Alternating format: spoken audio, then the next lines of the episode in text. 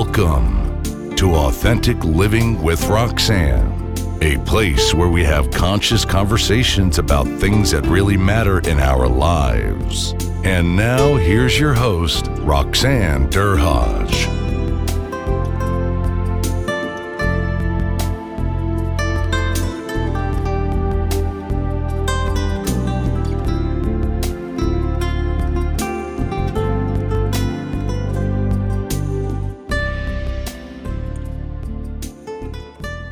Our interview last week was so good that we decided to turn it into a two-part series. If you missed last week, you'll find the link in the show notes. It's not mandatory that you listen, but we want to make sure that you don't miss out on this amazing conversation. Hi, everyone. It's Roxanne Derhodge. Nice for you to be here with us again today. I'm with a colleague and a friend, Dr. Loubna Noureddin of Mind Market. She is the co-founder and CEO of Mind Market. Loubna has been doing some special work out there in the world of organizational consultancy. So Loubna, thanks so much for being here with us today. Absolutely. It is my delight and pleasure to be with you, Roxanne. Because, I mean, we're already hearing so much about quiet quitting. I don't think it's going to be so quiet if people all of a sudden are being told they have to come back to work. So I think in the first quarter of 2023, it will be interesting to see, like you said, in reference to needs and wants, and overall kind of, goals for the company, and trying to find the balance. Like some environments, to your point, some employees want to go back to work. They're recognizing that they're better, they're more productive, they need the connection, and others are better, like you said, based on the stage and age of, where they are and at in their lives. It may be that the hybrid model works and others just would prefer to be virtual. It's up to the senior leadership team and the CEO, like you're saying, to make those decisions. But there's a bit of pressure now that people are saying, most companies are saying that people need to get back to work. And so I think that will be interesting to see how that shakes out, because is it that people are going to, like the Elon Musks of the world that we've been seeing on Twitter, where he's telling people to go back, and the press that he's getting, hopefully people are recognizing some of the things that you're saying, which is, you may have, a multi-million-dollar investment that you need to protect. But if you're not thinking about, the cross-section of what's in front of you percentage-wise in reference to needs and wants of your diverse population, then what, right? The investment or the return or the loss may be that much more dramatic long-term if you're not kind of looking at what's really in front of you.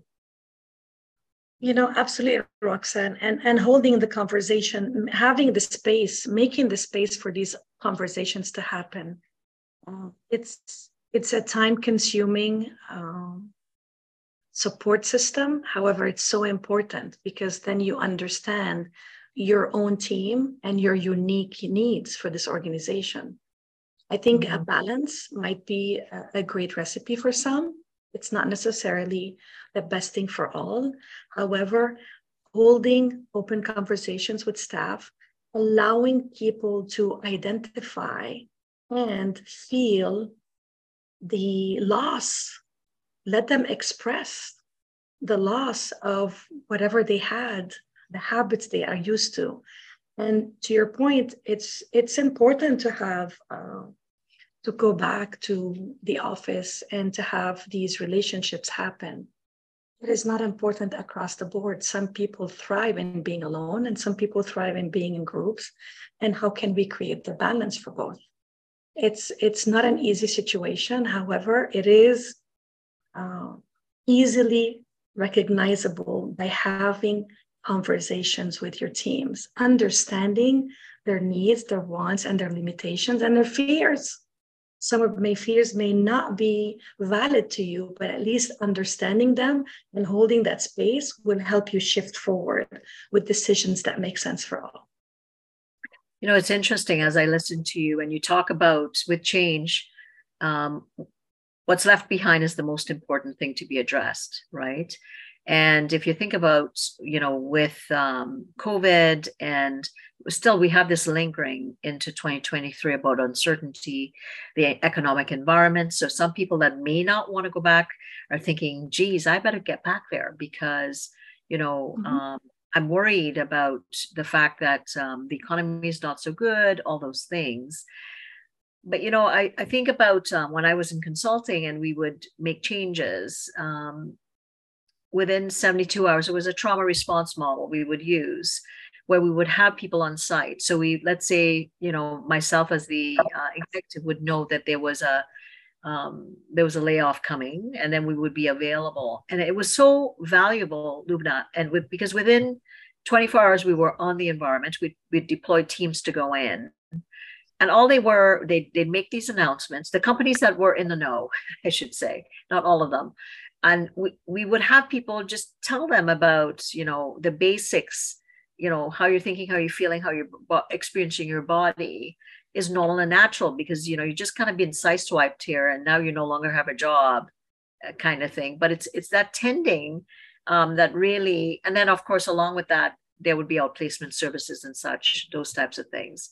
But that was very, very valuable because I could see, you know, because people were being cared for, right? They were no longer with the company, but at least you're saying to them, we understand. And I think you're also, if you're letting people kind of go, you're also, these are people that have worked for you for a very long time. They are also ambassadors to that change. Whether they want to be gone or not, they're going out there in the world and they may go on to other companies, and they are the ones that are going to talk about that experience of how they were treated even at the end. No. And many companies, Roxanne, are paying the price of exactly that. This new generation have seen their parents laid off after years and years and years of unwavering commitment to their companies. They've seen the lack of loyalty from the employer to the employee, and now they have zero loyalty. They do not, it doesn't mean that they don't care. They care, absolutely care, but they've seen how disappointing the experiences of their parents have been, and now they want to change that. They're looking out for what is best for them, what is quality work, what is a work-life balance, and they will not stop until they find that quality life that they're seeking. Not because they're not loyal, but because they have learned by observing the experiences of their parents that taking care of me first matters. They've seen the disappointment, they've seen the pain, and they've seen the loss. There's many layoffs that have happened where the employee is 50 or above and still could not find a job and had to go to lesser work because of ageism and sexism and all kinds of isms that are out there. Right? But this new kid on the block will refuse to be set by your ways and would rather find their way and their quality of life. So how do we make that possible and validate those people that are great talent out there? Because they're not believing in loyalty anymore. And we did this today. And I mean, and most of us in our generation, we just kind of stayed. Like, I mean, I in my corporate, corporate experiences, I was severed, and you know, it's interesting, right? You know, I worked for this company, absolutely, and you know, at the time, talking about it from the personal experience end, Loubna, I had loved this company at the time that I was with them. Enjoyed it profusely, but at the end, I was at the point where I wanted to get out, but it was, you know, busyness and young family, those types of things. And there was finally another act. This was a out and out acquisition, and the value alignments of the company that I belonged to didn't fit. So, you know, within 2 years, you'd know this best, 72% of the acquired company, the employees are gone. And I was at the top, one of the top levels. So I was one of the first of the top to go. Of course, the lucky one. I remember that experience. And I can tell you that story like it's yesterday. Because, absolutely. You know, I remembered it. And I'm like, you know, I remember, you know, walking towards the, you know, office, all glass. I thought it was a performance evaluation. And then, you know, being told, you know, that, you know, there's been a decision, blah, blah, blah, you know, whatever. Yes. I can't remember the words. And the, you know, the corporate person, the executive understood, but the person, Roxanne, went, what? What's happening here? And then you don't have a laptop. You don't have a cell phone.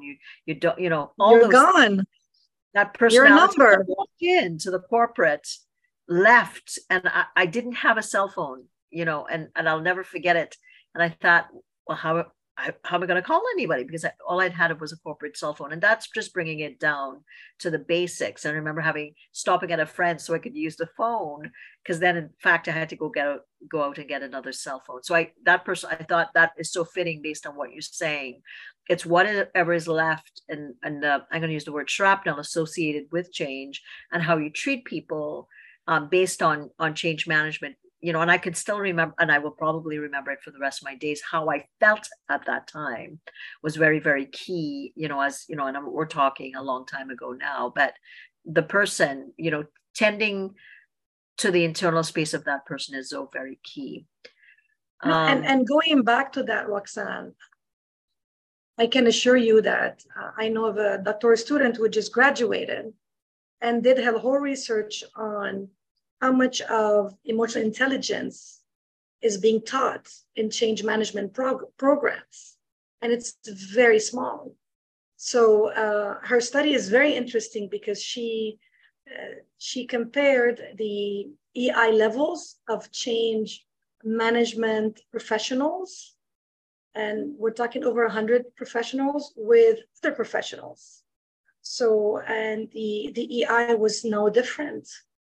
And that relationship building, that trust, that influencing are critical indicators during change. So I think the change management organization is actually working with the International Coaching Federation and other protocols to create more of that human side of the business. And I think that it's important to bring it back to the human, because I can assure you, I talk in my speech, in my keynote, about superficial compliance. Mm-hmm. And superficial compliance can look good on the outside, but it's really detrimental to the organization on the long run, because we resist superficial compliance, and resistance comes in three ways. People escape, they quit, get me out of here. People start to fight. So it's a fight mode, compete against each other, not working as a team, and creating these silos and control hoarders of information, like people that hoard information. All these are signs of superficial compliance. And the third one is they quietly resign. In this case, they're in the company, they're masking their resistance behind masks of a smile and acceptance, and yet they've already quit mentally way before they quit physically. Superficial compliance is a dangerous result of throwing change after change after change with no regard to the human side of the business. Now, on a positive note, with yes. all of these things we're talking about, for any senior leaders or CEOs listening, and they're thinking, I'm in the deep end of the pool and I'm not really sure I have a life raft.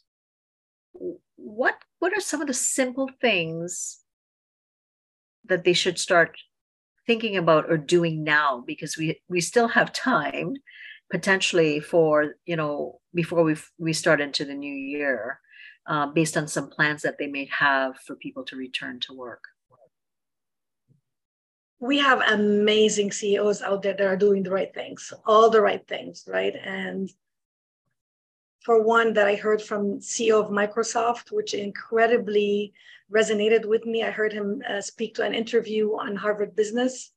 On LinkedIn, it was live on LinkedIn, and he said, empathy. Empathy is a core competency that he looks for in leadership, in future leadership. So whenever he's hiring or whenever he is promoting, empathy is one aspect of leadership that he looks for. To me, that is the most positive news I could hear from a CEO that is a model for many CEOs out there. Empathy is one way to start, meet them where they are, understand where they are, and then help them shift for where you see the future is. So listening, communicating, understanding the other person's perspective, keeping a curious mindset. These are simple ways we can overcome these challenges we see and become more intentional in our approach to change. Most importantly, I think it is a responsibility of every executive in the organization to make a clear commitment to elevate and eliminate toxic behaviors in the organization. The organization may have the best culture in the world, and you have one subculture that is toxic, that could be consuming time and energy from everyone else, and making that commitment to stop these type of behaviors is really critical. So empathy, listening, communicating effectively, and understanding where the people are. So coming from a curious mindset, curiosity brings, takes away all the regards of judgment and bias. Just be curious more and making a commitment to truly elevate the culture. And we elevate it by eliminating toxic behaviors and toxic leaders that may be your best leader, right? And we can still use their expertise, we can still use their intellect, but have them in places where they're more effective without leading people. Not everyone is meant to lead people. Our most amazing brains in the world are not the best leaders.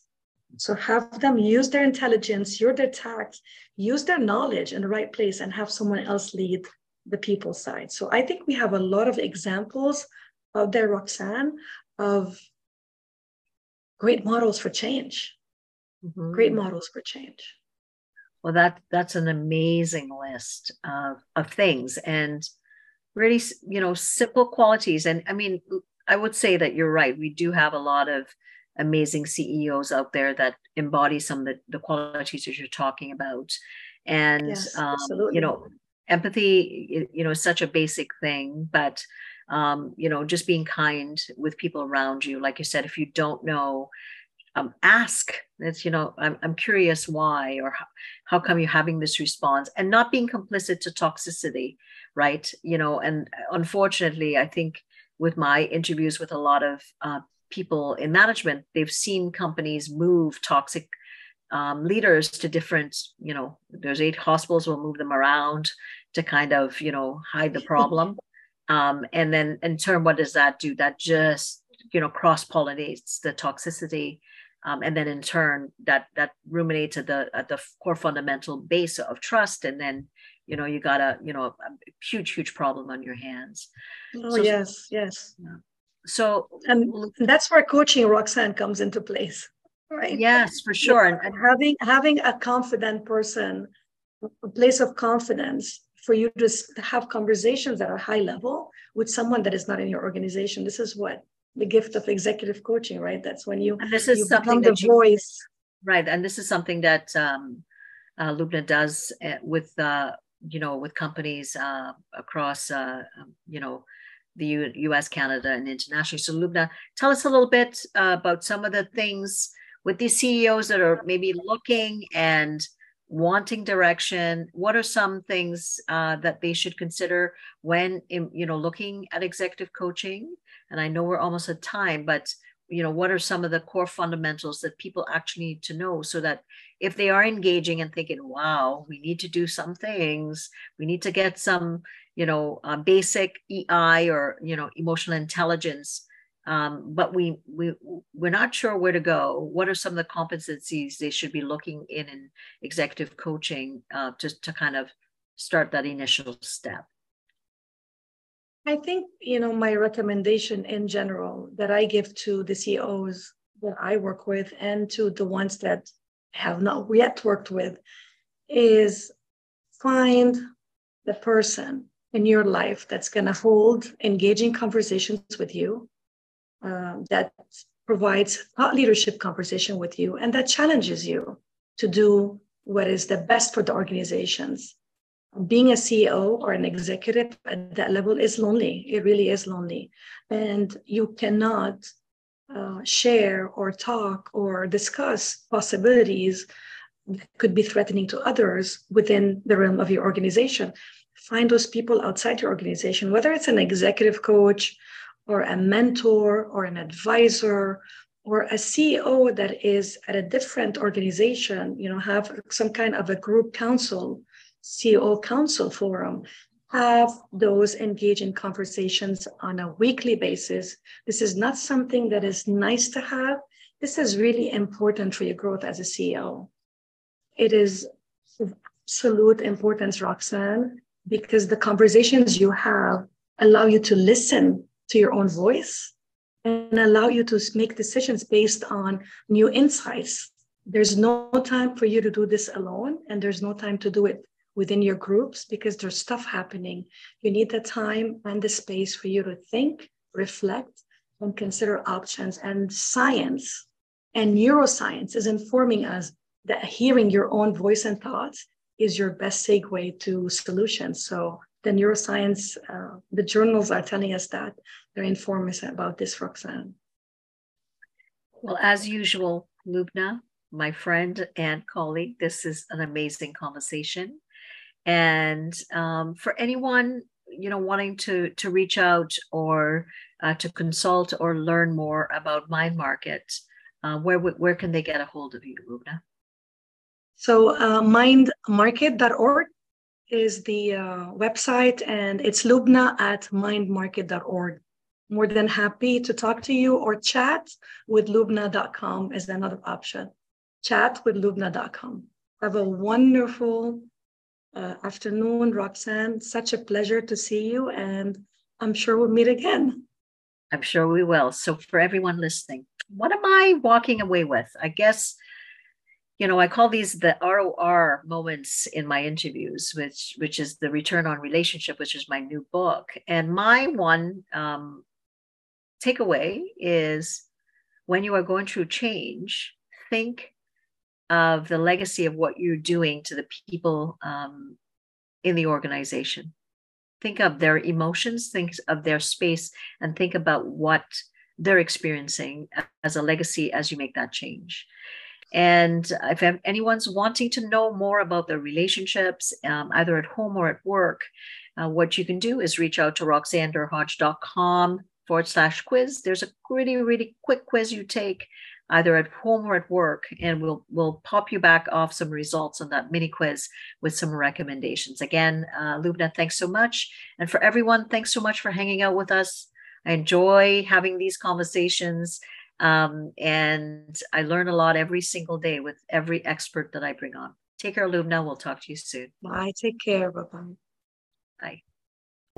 Thanks for tuning in to Authentic Living with Roxanne, creating the space for positive, healthy change. Roxanne is a keynote speaker, psychotherapist, and coach. To work with Roxanne, visit roxanderhodge.com/blueprint. We'll see you next time on Authentic Living with Roxanne.